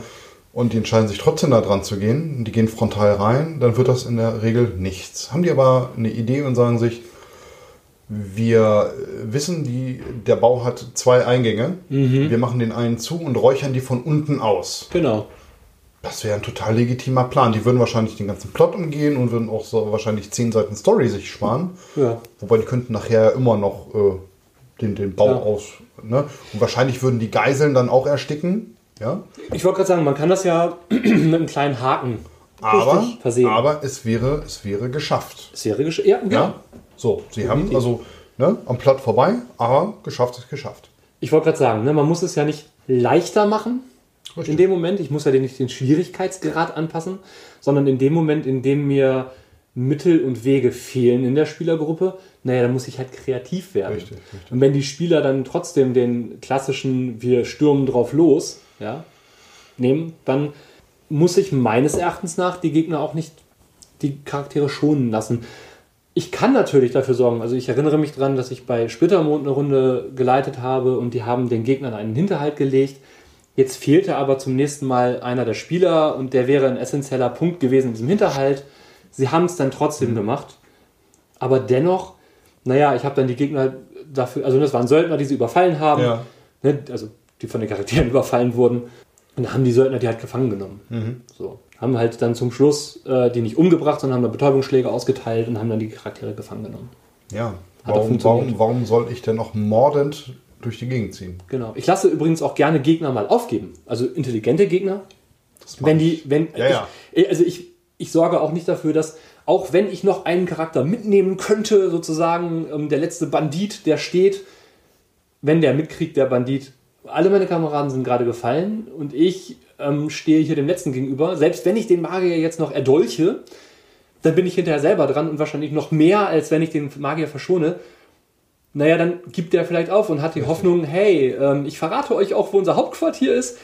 Gerade das finde ich noch viel schöner. Also Ja. das, ne, klar, natürlich, ich könnte noch einen Charakter mitnehmen, dann wäre vielleicht die Schwierigkeit schlecht eingeschätzt, aber Da sind wir auch wieder bei, die Story geht voran. genau. Vielleicht anders, aber die Story geht voran. Richtig. Vor allen Dingen hast du dann auch so den Punkt, dass du einen Endgegner hast, der dann sagt, hey, ich disappear, ne, ich verschwinde. Und in der, ähm, im Abenteuer in drei Runden kommt äh, wieder. Und dann hat man nochmal neue Erzählelemente. Genau. Gut, ich glaube, ich glaube, wir haben das äh, andiskutiert und ich glaube, wir könnten noch Stunden drüber diskutieren. Auf jeden Fall. verquatschen. Auf jeden Fall. Aber ich glaube, das ist erstmal ausreichend. Genau. Hose runter. Erzählt mal, was ist denn bei euch schon mal so richtig schief gegangen? Also in-game oder out-game? Naja, also schiefgegangen im ganz klassischen Sinne nicht unbedingt, aber ein klassisches Missverständnis, das zu einer sehr lustigen Situation geführt hat, war in unserer DSA-Runde, ähm, wir haben das Jahr des Feuers gespielt und du, Matze, hast deinen Söldner gespielt, einen Andergaster Söldner. Situation führte übrigens auch zu einem Spitznamen noch, kommen wir gleich nochmal zu. Und du saßt da und Gegner stürmten auf dich zu und äh, du sprachst davon, ich werfe meinen Schild. Und alles mal so, äh, was? Und ich dachte, na gut, okay, krass, coole Idee, witzig irgendwie, weil mehrere Gegner, ja, ähm, gucke ich mal, im, ja, also improvisierte Wurfwaffe, guck das so ein bisschen nach. Haben angefangen zu blättern und wir waren so ein bisschen raus in dem Moment auch, ne? Ja, und ich habe die Situation halt überhaupt nicht verstanden, weil für mich war klar, ich wollte meinen Speer werfen. Ja, und ich habe nicht verstanden, dass ich A, einen Versprecher hatte. Ja. Das war mir nicht bewusst. Alle anderen haben es natürlich mitbekommen. Und dann nachher hast du mir ein, ein, ein, ein Malus gegeben auf den Wurf, wo ich dann so sagte, äh, äh, völliger Quatsch. Also ich meine, ja, ich würde ja verstehen, Genau. aber, aber warum, wie kommst du denn auf den Wert? Und bis du dann erwähnt hattest, naja, also improvisierte Wurfwaffe. Genau. habe ich gesagt, ich habe einen Wurfspeer. Hä? Ein Wurfspeer? Aber du wirfst doch dein Schild. Ja, Der Witz war ja, du hast es nicht einmal, sondern zweimal gemacht. aber Und Dinge es führte zu passieren. dem Spitznamen? ja, Captain Andergast. Genau. Genau. Ich wollte gerade sagen, Schild Ja. werfen, das kann doch so ein gewisser Captain. Ja, ja, ja, ja. Ja, es war ein Captain Andergast, genau. Daraus, daraus resultierte dann auch eine Avengers ähm, Ja. Fotomontage. Genau. Als eine Spielerin dann nämlich für ein Jahr nach England ging, ähm, haben wir dann ein, eine Fotomontage gebastelt. Und ja, von den Avengers damals, das war aktuell. Und Ja, ja, genau. dein Gesicht äh, zierte dann Captain America Korrekt. mit dem, genau, Captain Andergast. Ja, genau. Tor haben wir weiblich gemacht, weil wir hatten eine, eine Torballerin mit einem Hammer, das war eine Nussknackerin. Genau. Im wahrsten Sinne. Der, der Zufall der Trefferzonenwürfel landete immer auf Unterleib. Also Ja. tatsächlich statistisch extrem oft. Also wir haben sie auch in-game halt Nussknacker genannt. Okay. Genau. Weil der andere Prozentteil war dann der Kopf, was auch die Nuss ist. also Nuss oder Nüsse. Genau. Ja. Ja, es war sehr witzig. Ja. Ja, hatten wir viel Spaß mit. Ähm, ja, ist jetzt nicht klassisch schief gegangen, ne? Naja, es, es, es ist halt ein, ein, ein kleines Schiefgehen. Man, Genau. man, man war in einer, also das war ja ein laufender Kampf, das war eine, ein, eine epische Szene und durch einen Versprecher Ja. ist das Ganze ins Wanken gekommen. Und, man, und alle waren raus und man brauchte erstmal wieder, bis man reinkam. Es war, es, es, Im Nachhinein ist es eine lustige Geschichte, ja. Aber in der Situation war es doof. Ja. Weil man Ja. eben total rausgerissen Ja, ja, natürlich, Spiel. natürlich. Genau. Es war für mich auch total verwirrend, weil ich dachte, okay, coole Idee, Aber aber, genau, ja, aber reinkommen ist ja auch nochmal immer so ein Thema, ne? Also auch inhaltlich manchmal, ne? Ja, gut, selbe Runde. Man war mit Jahr des Feuers durch. Man hatte sich ursprünglich auch zum Spielen der Jahr des Feuers Runde zusammengefunden. Wir haben, korrigiere mich, ich glaube drei, dreieinhalb, vier Jahre ungefähr plus minus gespielt. Ja. Es haben sich unter denen, die geblieben sind, also wie das so ist, ein paar äh, sind dann auch irgendwie weggezogen oder äh, waren nur kurzfristig dabei.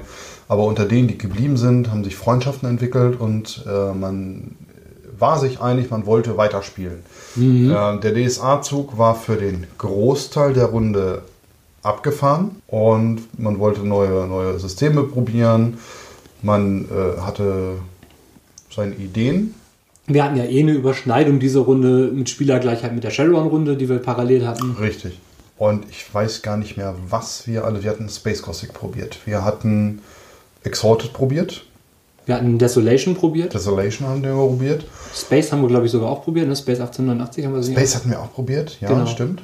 Aber es, es war auf die ein oder andere Art und Weise, ich war da, glaube ich, primär vorherrschend, dass ich dann so nach dem dritten, vierten Mal gesagt habe, es tut mir echt leid, aber das ist augenscheinlich kein System für mich.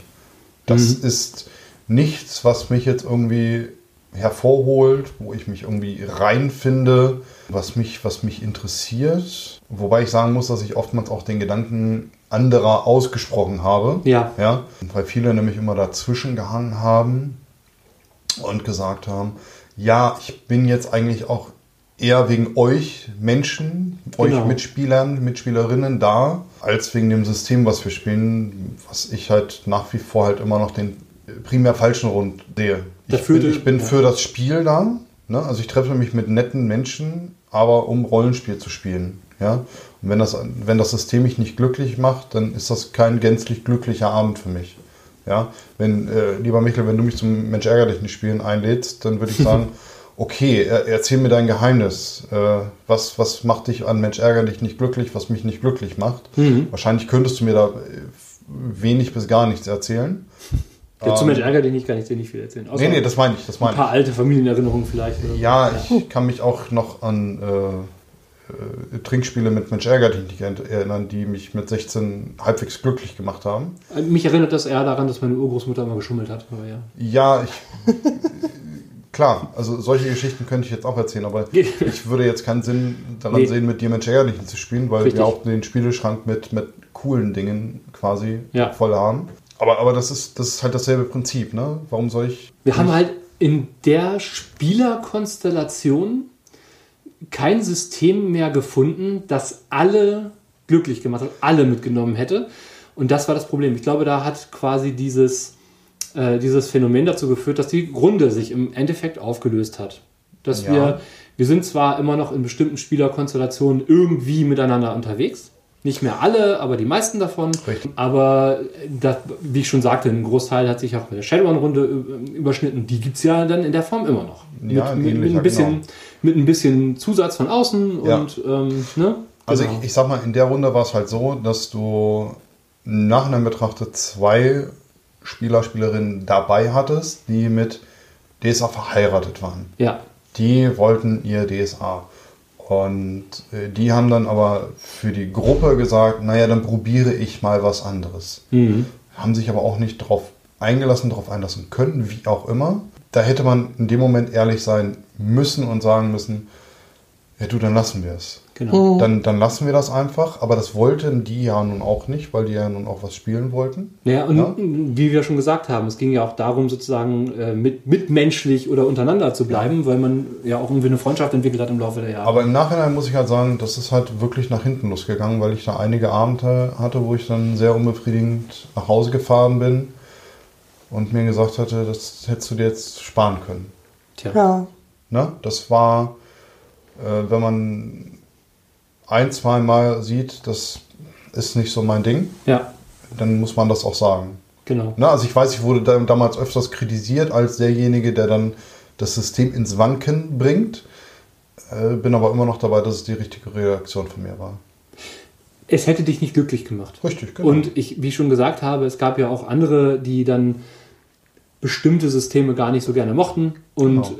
wo man dann sagen muss, es ist, es ist einfach nicht gelungen, dass alle Spieler an einem Tisch sitzen konnten und ein System. Es gab immer so zwei oder drei, die fanden das System cool oder die Welt, aber die anderen halt nicht. Und das hat dann, das waren ja auch immer unterschiedliche Leute, die das cool Ja. fanden und die bestimmte Sachen toll fanden. Ne? Also es ist ja, aber wie gesagt, das ist halt in dem Sinne schief gegangen oder gescheitert, dass das halt die Gruppe so ein bisschen aufgelöst hat. ja, wir haben halt auch äh, Diskussionsabende gehabt. Ne? Also wenn, ich, wenn ich überlege, es, ist eigentlich, es ist eigentlich total irre und total Bürokratie dahinter gestanden. Genau. Wir haben uns zusammengehangen und hatten dann quasi so, was haben wir an Systemen, die wir leiten könnten? Ja. Und dann hat man im Grunde genommen abgestimmt, für welche Systeme man wäre. Und daraus hat sich dann quasi eine Rund also das System entwickelt. Also dann wussten wir, ja, wir haben so und so viele Stimmen für das und das System. Ja, dann wird das jetzt gespielt. Also jeder hatte dann so sein, sein absolutes Vetorecht zu sagen, nein, also bei System XY, da bin ich voll raus. Also wenn ihr das spielt, spielt es bitte ohne mich, aber sonst bin ich raus. Ja, Wir haben aber auch echt versucht, alle mitzunehmen. Das war, glaube ich, auch schwierig. Also das, war, das war schwierig. das war ein bisschen problematisch. Das Ding ist, glaube ich, dass wenn wir damals ein paar von Systemen, von den Systemen gehabt hätten, die wir heute dazu bekommen haben mit im, im Laufe der Zeit, da wäre sicherlich auch noch mal eins dabei gewesen, wo wir alle hätten mitnehmen können. Nein, Meinst du? Nein, weil wenn du, wenn du jemand, wenn, Ja, du, gut. wenn du da zwei hast, also zwei von fünf Spielern, Ja, äh, die auf ihr System fixiert sind, dann ist das schwierig. dann, dann kannst du sie nicht, nicht mit was anderem abholen. Also das Ja. haben wir ja probiert. Klar, Wir hatten ja auch damals ähnliche Settings. durchaus, ja. Ja, also ähm, und hatten ja auch Settings dabei, die sie in, in ähnlicher Form gespielt haben. Also Mhm. gerade die, die ähm, Überschneidung mit der Shadowrun-Runde. Wir hatten ja dann auch nachher Shadowrun weit gespielt. Das haben wir mitunter am längsten dann in der Runde weitergespielt. Ja, Das hatte ja auch einen, einen äh, sehr hohen und tiefen Rollenspielfaktor. Aber da hast du dann halt auch gerade an, an einer gesehen, dass das nichts für sie auf lange Zeit war. Das hat Mhm. nicht funktioniert. ja. Und das war halt eben, Das ist das Problem, ja. ihr fehlte, ihr fehlte so ein bisschen ihr heiles Aventurien in Anführungsstrichen. Ihr, ihr, ne, das war so ein bisschen der Rückzugsort. Da kannte sie sich aus und das hat sie gebraucht. Das war. Du Das hat, erinnerst dich an meinen Kommentar damals zu Aventurien oder DSA. DSA Mhm. ist wie dieser ganz alte Schuh, den man trotzdem immer noch mal gerne anzieht. Der hat auch Löcher. Ja. Und, ähm, aber der sitzt, man weiß genau, wo, an welchen Stellen dieser Schuh drückt. Ja. ja? Und ähm, man hat ihn schon ganz, ganz lange getragen und verbindet ganz viele schöne Erinnerungen damit. Ja. Man weiß überall, welche Abenteuer man alle damit erlebt hat. Aber dennoch hat er Löcher. Das läuft Wasser rein ja, und der drückt an vielen Stellen. Und das war für die anderen das Problem und ähm, sozusagen, aber ne, das ist ja auch dieses altbekannte loszulassen, ist ja auch nicht für alle einfach. So. Nein, nein. Aber es war damals, und das war ja auch so, so die, die Erfahrung, die wir damit gemacht haben, man hätte vorher sagen müssen, nö, ist nichts für mich. Genau. Das ist so, das ist so wie, mit, wie mit Splittermond. Ich habe es ein paar Mal probiert. Ich mag die Welt bis nach. Äh, ich mag die Welt wirklich. Ich lese die Romane, allen drum. Aber ich mag das Regelkonstrukt dahinter nicht. Das, ist, das macht mich nicht glücklich, das holt mich nicht ab. Ist auch Geschmackssache. Es ist absoluter Geschmack. Also Es gibt sehr viele Leute, die sehr, sehr glücklich damit sind, die es auch fair finden. Das Kampfsystem ist weitestgehend fair. Ne? Definitiv, ja. Das, das finde ich auch gut, aber es hat halt auch seine Tücken dahinter und so weiter und so fort. Und das ist einfach die Erfahrung für mich, wenn da jemand sagt, komm, Mensch, komm mal in unsere Splittermundrunde. Dann sage ich, du, ich habe es wirklich probiert, aber es macht mich nicht glücklich. Habt Spaß damit, ja. Aber ich brauche da nicht mitspielen. Ich weiß, dass es mich nicht abholt. Vielleicht auch nochmal für Cons, ne? Also wenn man auf einer Convention sozusagen ist und merkt in der Spielrunde, boah, das holt mich so gar nicht ab. Ich habe ja gar keinen Spaß am Spieltisch. Ist es vielleicht auch ehrlicher, dem Spielleiter oder den anderen Spielern zu sagen, ey Leute, ich, es tut mir total leid. Ich Ja. habe gedacht, das wäre vielleicht was für mich, aber ich merke gerade, es holt mich überhaupt nicht ab. Richtig. Und ich glaube, ich verderbe euch und mir selber den Spaß an diesem Spiel, bevor ich hier noch drei, vier Stunden sitze und ähm, eine Schnute ziehe, stehe ich lieber auf und vielleicht kann ja noch jemand anders nachrücken und diesen Platz annehmen oder Richtig. ähnliches. Das ist Respekt gegenüber den anderen und vor allem sich selber gegenüber, weil das ist falscher Respekt, da zu sitzen und das auszuleiden. Richtig. Da leidet ja die Gruppe drunter, Ja. da leidet der Spieler drunter, da leidet der Spielleiter drunter. Das äh, ergibt keinen Sinn. Ja, Vor allem ich als Spielleiter, wenn ich, wenn ich jetzt so jemanden da habe, ich glaube, das hat jeder mal irgendwie gehabt. Klar. Ich versuche dann immer die Person ins Spiel reinzuholen. Und ich gebe mir da wirklich dann Mühe. Und das deprimiert mich, wenn das dann natürlich nicht funktioniert. Es ist, wenn ich jemanden habe, der hart auf Fantasy steht und dann auf einmal Cyberpunk ausprobiert und merkt, das ist nicht mein, das ist nicht mein Ding. Das hatte ich jetzt vor, vor ein paar Wochen gehabt. Das hat nicht funktioniert. ja. Man ist halt eben da geblieben. Ne? Mhm. Und natürlich ne, in der Manöverkritik, die ich ja dann nachher im, im Nachhinein auch gerne dann immer einhole, ja, ich kam da nicht rein. Ja, weiß ich, habe ich, ich habe probiert, dich reinzuholen. Ne? Aber äh, der Zug war halt nicht. Ne? Also ich, ich ähm, da fällt mir ein, ähm, wir hatten das ja auch mal, da haben wir ja zusammen hier das Sprawl gespielt. Ja. Und da habe ich ja auch, ne, ich kannte das System ja nicht. Ne? Das Richtig. war ja für mich so, so ein Einstieg. Und da habe ich mir einen Charakter gebastelt, wo ich dachte, ach, das passt ja eigentlich in so ein Setting immer ganz gut hinein. Ich weiß, bei Shadowrun hätte ich mit diesem Charakter relativ viel machen können. Ja. Und beim Sprawl stand ich dann hier und wusste irgendwann nicht mehr, was kann ich hier eigentlich tun.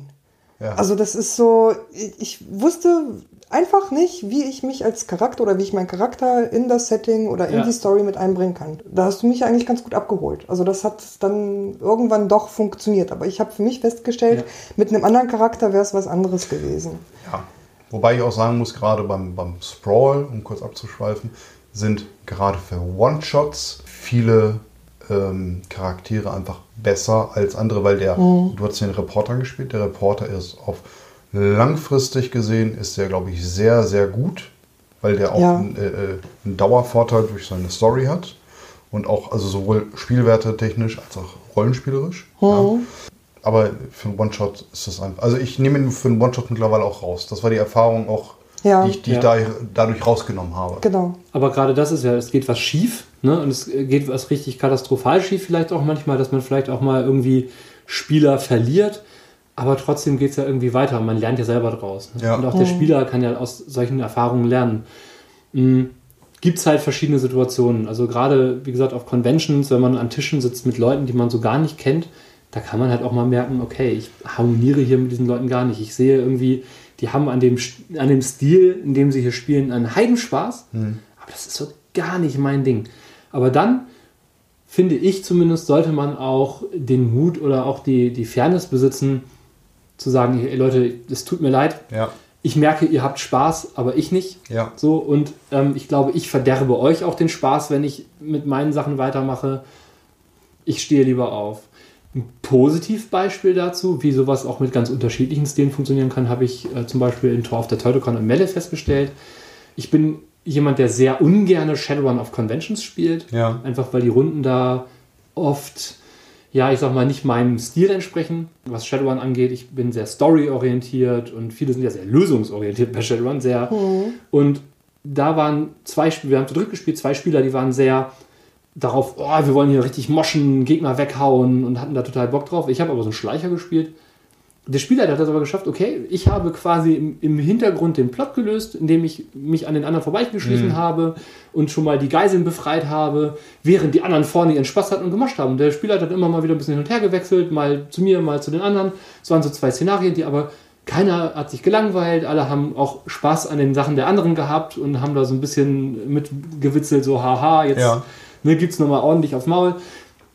War total witzig, hat Spaß gemacht. Unterschiedliche Stile, trotzdem unter einen Hut gebracht. Ne? Genau. Das hat dann aber auch äh, zum Plot gepasst, beziehungsweise Genau. der Spielleiter, Spielleiterin hat sich dann dafür was überlegt. Richtig, Ja, genau. ähm, ja man muss halt flexibel sein. Ne? Es ist halt eben Ja. kein Film, den man guckt, der vorgeschrieben ist. Richtig. Ja, ich habe auch mal so eine Erfahrung gemacht mit einer Spielerin. Ich hatte zwei Voisung-Runden und sie hat in beiden Runden mitgespielt. Und irgendwann hat sie dann gesagt, oh nee, mir ist das ein bisschen zu viel und ist dann aus der einen Runde ausgestiegen und in der anderen ist sie aber geblieben. Und da haben wir dann auch neue Charaktere gebastelt und sie hat sich einen Charakter so gebastelt, wie sie selber ein bisschen ist.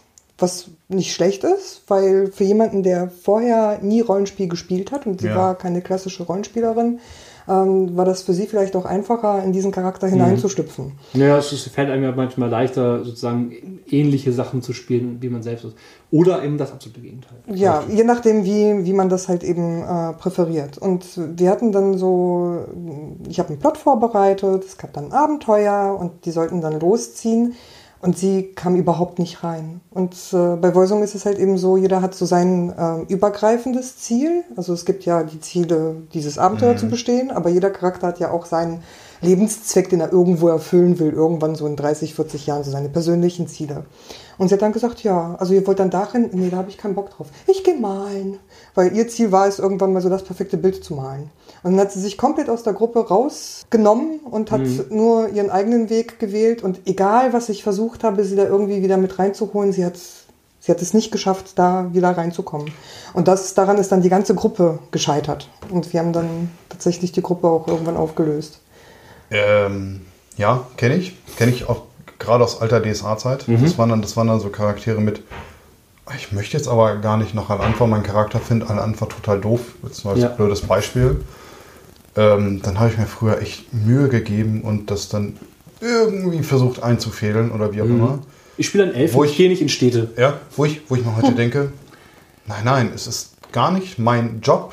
Ja, ich habe ein, ich, ich habe erstmal eine Idee, ich habe einen Plot ähm, und das, das, das unterschriebene, also das unsichtbar unterschriebene Abkommen ist, wir haben Lust, das Abenteuer zu spielen. Ja. So, und wenn ich dann einen Charakter habe, also Charakter wohlgemerkt, der dagegen schießt, dann sage ich, okay, ich merke, dein Charakter hat darauf keine Lust, das ist völlig okay. Dann hast du jetzt die Möglichkeit, einen anderen Charakter zu nehmen, zu bauen, der genau darauf Bock hat. Das ist überhaupt kein Problem. Das, das, das passt ja auch zum Charakter. Warum denn nicht? Ja? Wenn aber der oder die Spielerin dagegen ist, dann sage ich, sorry, ist nicht deine Runde hier offensichtlich. Ja. Ja, Ja. tut mir echt leid, aber das ist, da wird es heute hingehen. Insbesondere auf Cons. Um darauf mal wieder Absolut. zurückzukommen, schlägt mir das total sauer auf, wenn ich eine Runde habe, die dauert drei bis vier Stunden, vielleicht sogar eine Systemvorstellung oder eine Demo-Runde, ja. Und da sitzt ein Spieler und der schießt voll gegen den Plot. Also so richtig, ne? Und, und zerstört Plotbreaker. sozusagen so einen Plotbreaker, der auch allen das Spiel verdirbt. Das finde ich unfair, ne? Also das finde ich auch richtig, richtig unfair. Ja. Allen anderen gegenüber. Ja. Und ähm, da bin ich mittlerweile so weit, dass ich auch Leute durchaus aus Runden werfe, dass ich sage, es tut mir leid, aber offensichtlich bist du nicht in der Lage, hier mit uns zu spielen. Ich würde dich bitten, entweder dich anzupassen, also so ein bisschen zu integrieren in die Runde, oder aber den Tisch zu verlassen. Ne? Ich, also ich, ich sage jetzt nicht, du musst jetzt gehen, sondern mäßige dich oder gehe. Ne? Ja. Dann hat der Spieler noch die Wahl. Ja, oder eben auch mal ähm, zu sagen, okay, was ist das Problem? So, wo, wo, ne, mit dem Spieler vielleicht auch mal in eine Diskussion zu gehen. Ja, ist richtig. Also ich habe ja für, für meine Rollenspielrunden auf Cons, habe ich ja meistens vorgefertigte Charaktere. Mhm. Und dann sage ich aber auch den, den Spielern halt eben, ne, so, das ist meistens, also gerade bei Voicesong ist es so eine investigative Gruppe, du hast einen Special Agent, du hast äh, einen Polizisten, der dem Special Agent untergeordnet ist. Und in der Regel habe ich dann auch immer so ähm, Charaktere, die dann sagen, wie, ich muss jetzt seine Befehle befolgen. Ne, das passiert ja auch, äh, dass Spieler dann sagen so, nee, ich will jetzt aber nicht ähm, hier den Lakaien spielen. Und ich sage dann von vornherein den Spielern aber auch, ne, so das ist eine vorgefertigte Gruppe, das ist ein Abenteuer, es dient dazu, diese Welt kennenzulernen. Und wer jetzt von Grund auf sagt, der hat da keinen Bock drauf, der kann sich dann den anderen Charakter nehmen, ne? so. genau. Aber für mich ist es halt eben wichtig, dass alle Spaß haben. Und wenn einer von vornherein sagt, nee, also ich bin jetzt hier, um ähm, allen irgendwie den Spaß zu verderben, dann sage ich ja, dann geh bitte. Es kommt Also- halt auch auf die, auf die äh, Spieler drauf an. Ne? Also wenn ich jetzt, nehme jetzt mal eine Schiffscrew. Ja. und der, einer ist halt der Captain. Genau. Es sei denn, man sagt, wir wollen eigentlich eher ein demokratischer Haufen sein, dann ist quasi der Captain immer auf dem Schiff. Das ist ein NSC. Genau. Und wir schicken euch raus und ihr seid eine Truppe. Punkt. Gleichberechtigt. Macht das unter euch aus. Ne? Jeder hat in, Mhm. seinem, in seinem Spezialgebiet das Sagen, aber eigentlich habt ihr zusammen quasi das Sagen. Das kann man auch machen. Finde ich, beide Sachen gehen. Aber wenn du einen diktatorischen Captain hast, der dann alles vordelegiert und du hast dann drei, vier Spieler da sitzen, die dann, ja, auch mal sagen, das ist total bescheuert, was jetzt hier geht und haben darauf keinen Bock, ja, dann ist es einfach der falsche Weg. Entweder du löst das Ganze in-game, dass halt die Charaktere sagen, naja, dann befolge ich den Befehl halt dem Worte nach, aber nicht dem Sinne nach oder so. Oder, nur- oder dem Sinn nach, aber nicht dem Worte nach. Was aber meistens dem Plot nicht hilft. Ähm, kommt drauf an. Ne? Aber ähm, auch das kann halt so richtig schön schief gehen, sag ich mal. Ja. Ja, also was aber so Situationen angeht, ich hatte das mal vor vielen, vielen, vielen Jahren, das ist auch schon fast, oh, weiß ich nicht, 18, 19 Jahre her. Ähm, da habe ich auch bei einer Spielleiterin gespielt, die das erste Mal geleitet hat. Da muss man jetzt dazu sagen, ganz, ganz viele Anfängerfehler und ähm, kann man auch viel zugestehen. Mm, Ich glaube, sie hatte große Angst, dass Dinge passieren, die nichts mit dem Plot zu tun hatten. Was aber bei den Spielern dazu führte, dass es eine große Frustration gab. Das ist auch so richtig schief gegangen, weil, mh, weil sie einfach quasi nichts zugelassen hatte, was nicht direkt mit dem Plot zu tun hatte. Ja. So, gar nichts. Das war eine sehr, sehr beschränkte Welt. Also es gab halt, ähm, das war aber hintergrundtechnisch völlig okay, äh, gab es halt ein sehr, sehr, ja, so, ich sag mal, so ein kleines Kammerspiel sozusagen. Das heißt, die Anzahl der Bekannten oder der NSC war relativ beschränkt. Ne, es beschränkte sich auf eine Kleinstadt mit ein paar tausend Einwohnern oder so. Und es gab dann so Szenen wie, ja, nee, den Händler kennst du nicht. Das ist, der kommt ja aus der Stadt, aber den kennst du nicht. Und ähm, nach einem Tag der Beobachtung weißt du auch nicht mehr, womit er gehandelt hat, weil der mit dem Plot nichts zu tun hatte. Ja. Das wussten wir aber nicht. Ne? Und ähm, sie hätte ja auch sagen können, naja, pass mal auf, der hat jetzt mit dem Plot nichts zu tun. Das Richtig. wäre der direkte Hinweis gewesen, aber es, der hat sich halt extrem auffällig verhalten, sozusagen, hat, ne? was wir auch als Spieler kommuniziert hatten. Und dann hätte sie gesagt, ach so, Entschuldigung, war keine Absicht oder ähm, ja, ähm, ihr beobachtet den und äh, stellt halt fest, nee, der hat damit nichts zu tun. Dann wäre ja alles gut gewesen. Sie hat also unfreiwillig einen roten Hering daraus gemacht. Richtig, genau. Und ähm, das führte zum Beispiel bei mir dazu, dass dieser Händler einmal verdächtiger wurde, weil plötzlich, ich habe ihn den ganzen Tag beobachtet, wusste ich nicht mehr, womit hat er denn gehandelt. Ja, ich ja. habe den doch den ganzen Tag am Markt beobachtet. Ja, ja, das, Ja. ja. ja, das, das Genau. stinkt. Das stinkt Und, und, dann, und dann ist er mit seinem Karren nach Hause gefahren und ich bin zu Fuß hinterher und ich habe ihn verloren. ja, Oh, okay. und, und, und ich wusste plötzlich nicht mehr, wo er wohnt. Oder Oh, das, ja, ja, in das, welcher Gasse oder was auch immer. Die Spielleiterin wollte nicht, dass ich diesen Händler umbringe. Ja, mein Charakter Ja. war ein äh, Attentäter für einen, für einen Mob sozusagen, aber das war ja äh, zweitrangig. Ne? Also als Spieler war meine Intention sozusagen rauszufinden, ob der was mit dem Plot zu tun hat oder nicht. Ja. Hätte sie mir gesagt, du pass mal auf, der hat nichts mit dem Plot zu tun. Andere Szene. Andere Szene, gleiches Abenteuer war, wir haben dann, dann irgendwann durch, ich sag mal, sanftes darauf hinweisen, sprich Nase, ins, na, Nase in die Torte quasi äh, rausgefunden, wer der Bösewicht war. Ja. Und das war die Anführerin der Stadtwache. Und die haben wir dann auf dem Marktplatz im Kampf gestellt. Und ich hatte halt getroffen, habe Schaden ausgeteilt, habe auch so Maximalschaden ausgeteilt, den mein Charakter machen konnte, mit dem Langschwert W8, ne, nach D&D, AD&D. Ich fragte dann einfach nur, um eine grobe Einschätzung zu kriegen, ist das jetzt ein starker Gegner? Ja, weiß ich nicht. Ich setze eine Runde ein zum Beobachten, wie gut habe ich denn getroffen? Ja. Also was, welchen Effekt hat das? Ist das jetzt eher so, hat die eher so 40 oder 400 Lebenspunkte oder ist sie schon halbtot? Ja. So, einfach nur eine grobe Einschätzung.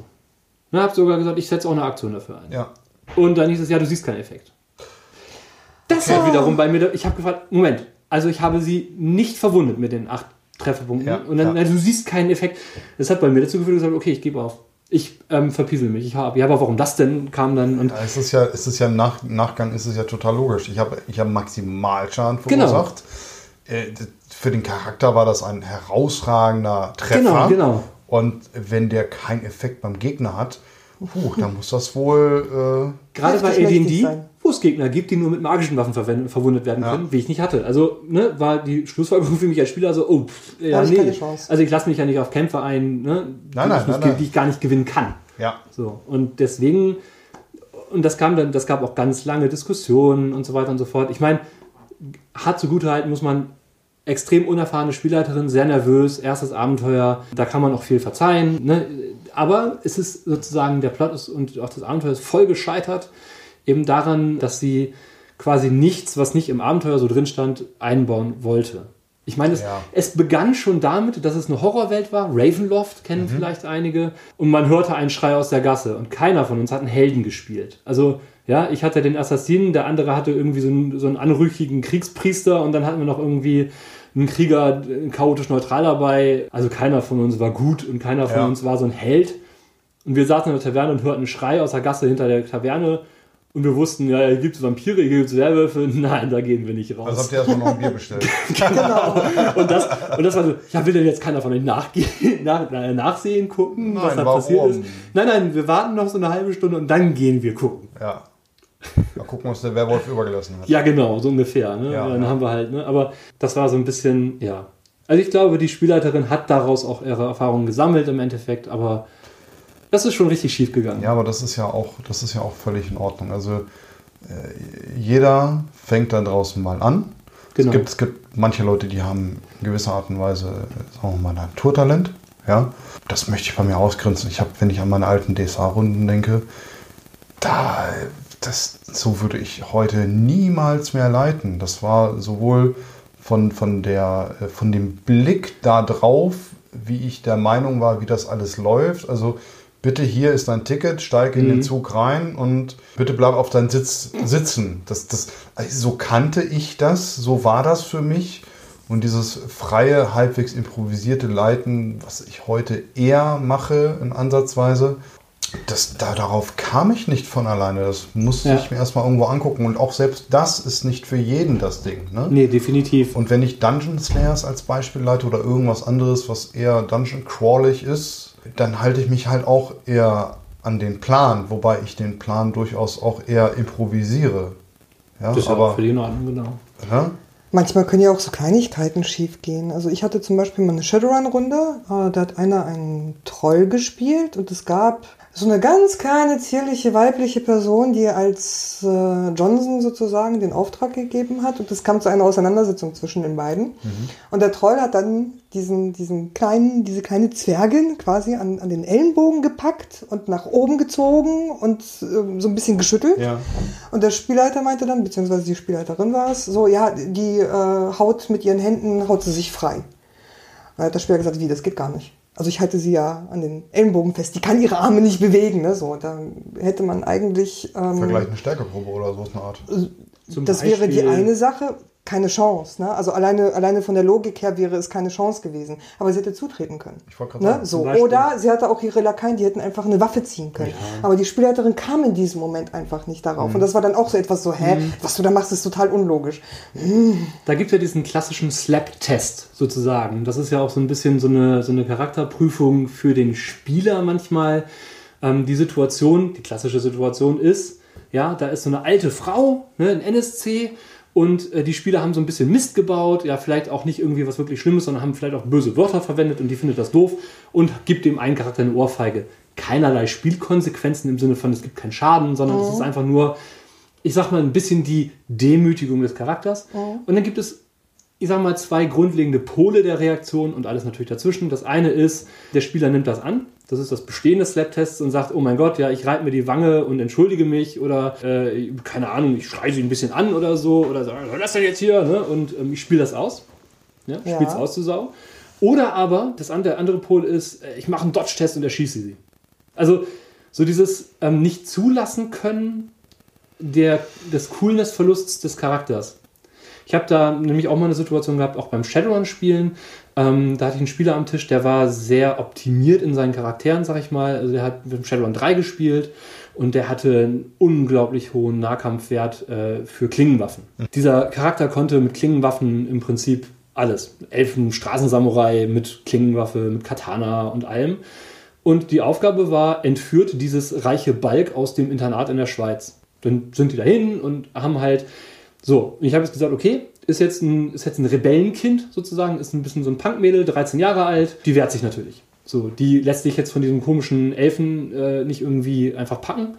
Und naja gut, die hat so ein bisschen Selbstverteidigungskurs bekommen und die hat jetzt, weiß ich nicht, waffenlosen Kampf 1. Ein Würfel. Ja, nach Shadowrun 3 ein Würfel. Gegen Mindestwurf 4 nach Shadowrun 3. Das heißt, 50-50 Chance, ob es gelingt oder nicht. Ja, ob die einen Erfolg hat. Der Elfenstraßensamurai hatte keinen waffenlosen Kampf. Gar nicht. War nicht geskillt, weil er ist ja auf seinen Katana spezialisiert. Warum sollte er also waffenlosen Kampf können? Kann er nicht. Weil es logisch wäre, aber das war nur Egal, Szene. egal, egal, egal. Ja, ja. Total überoptimierter Charakter und äh, naja, jedenfalls sagte der Spieler dann, ja, ähm, ich lasse mich doch jetzt nicht von diesem kleinen Mädchen irgendwie besiegen, ja, ich greife mir die. Die sagt dann, naja gut, wenn du sie waffenlos greifen willst, dann machst du jetzt einen Waffenlos-Test. Ja, habe ich nicht, ja, dann weichst du halt auf Geschicklichkeit aus und äh, oder Schnelligkeit hieß es, glaube ich. Und dann hatte da seine, weiß ich nicht, neun Würfel, musste aber mindestens auf acht schaffen, weil ne, Fertigkeit Ausgewichen, fehlte, ausgewichen, würfelte keinen Erfolg. Ich würfelte einen Erfolg auf die Nahkampffertigkeit und ja, war halt ein Rückschlag. Ne? Also nach alten Shadowrun-Regeln war das halt so, wenn der Verteidiger mehr Erfolge hatte oder ne, gleich viele Erfolge, dann gab es halt einen Rückschlag. Und dann musste lass, er, mich, lass mich raten, er hat sein Schwert gezogen. er hat sein Schwert gezogen und hat das Kind getötet. Was, Ähm, was ja total schlau gewesen wäre, wäre, ich mache einen Knaufschlag, weil das wäre dann ja mit der Waffe. Ja, das Und- wäre schlau gewesen, genau. Ja. Genau, da hätte ich auch als Spieler gesagt, ja klar, kein Problem, ziehe ich dir ein bisschen was ab, machst Ja. einen Mindestwurf plus zwei oder so. Gegen eine 6 mit deinen 10 Würfeln, kein Problem, Ja. nimmst du noch einen Kampfpool dazu, alles kein Ding. Der, äh, nicht, dass es das Mädchen Schaden gemacht hätte, ja. Das war irgendwie 2M oder 1M Betäubung, was der Spieler alleine, also Das nicht mal, der, der, runtergewürfelt. das hat er, das, der musste nicht mal würfeln dafür. Ja, ja. Ja, also das war so, ja, rein regeltechnisch war das einfach nur so, die ist klein, die ist wendig und die hat ein kleines bisschen Erfahrung in dem, du hast das nicht. Und dann kam das der Spieler und war total beleidigt. So, "Hm, das ist super unrealistisch, ich bin doch hier der große, starke Straßensamurai. Ja, aber und es ist ja auch eigentlich total unrealistisch, dass jemand, genau. der der große Schwertkrieger ist, Genau. aber nicht mal Grundfertigkeiten im Nahkampf hat. ja, aber brauche ich ja nicht, ich kämpfe ja eh immer mit dem Schwert. Genau. Ja? Du und ich, wir sind uns da einig. Ja, ja. Dieser Spieler war halt ein totaler Optimierer, wobei er halt eher Min-Maxer war. Ne? Er hat nicht optimiert, weil optimiert wäre gewesen, hätte er auch waffenlosen Kampf gehabt. Richtig. Naja. Ja. Aber ist halt auch richtig, richtig schief gegangen und der Spieler war total beleidigt. Gut, aber das müssen auch Spieler lernen, dass ein Scheitern eigentlich eine schöne Story sind. Genau. Also Richtig. wenn, wenn ich einen Film gucke, wo alles nur funktioniert und läuft und wo die Charaktere, ich sage jetzt mal, nur gewinnen, da fehlt mir aber ganz viel. Das Aber da- macht mich nicht glücklich. Genau, aber da ist ein Ingame-Scheitern zu einem Outgame-Scheitern geworden. Das ist halt das, was fatal sein kann. Es ist Weil- völlig okay, genau. wenn man mal gefrustet ist, weil irgendetwas nicht funktioniert. Oder aus, aus, aus welchen Gründen auch immer. Ja? Genau. Aber auch damit muss man leben. Das gehört auch dazu. Es kann nicht immer nur Gewinner geben. Richtig. Naja, und dann wird es halt schwierig, ne? wenn sozusagen dann der Spieler beleidigt ist und nicht der Charakter, ne? sozusagen. Ich meine, das war eine coole Szene. Das war so ein bisschen so eine Kevin allein zu Hause Szene, ja? wo der große, starke Räuber versucht, das Kind zu greifen und das Kind ähm, weicht aus. Ja, Ja? Oder haut, haut ihm auf die Nase. Das tut ihm nicht weh, aber ja, ja. Ist halt das kleine Kind und schafft es halt eben die Nüsse zu knacken. genau. Passiert ja auch. Ja, ja, genau. Ne? So.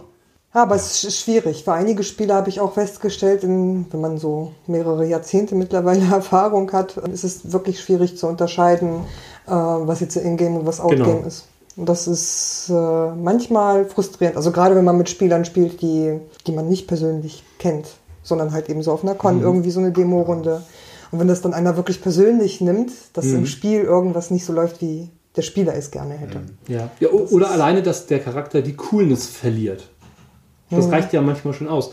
Es muss ja nicht nur so sein, dass das misslingt, sondern für manche reicht es ja schon aus, dass der Charakter nicht wie mit dem, ja, mit dem, mit dem heißen Messer durch die Butter geht. Ne? Also, ähm, dass der Gegner nicht einfach so besiegt werden kann. So, ich habe doch den super optimierten Kampfcharakter. Warum gelingt mir das jetzt nicht? Ja, das ist Genau. also alles bei uns so schiefgelaufen. Genau. Richtig. Und ich glaube auch darüber könnte man auch Stunden reden. Definitiv. So sieht's aus. Genau. Ja, stundenlang reden und äh, stundenlang Dinge tun werden ähm, auf jeden Fall Matze und ich im Dezember am 21. Korrekt. Wir haben unser Jahresfinale am 21. Dezember ab 14 Uhr im Jugendzentrum Rotation in Braunschweig. Ihr seid alle herzlich eingeladen.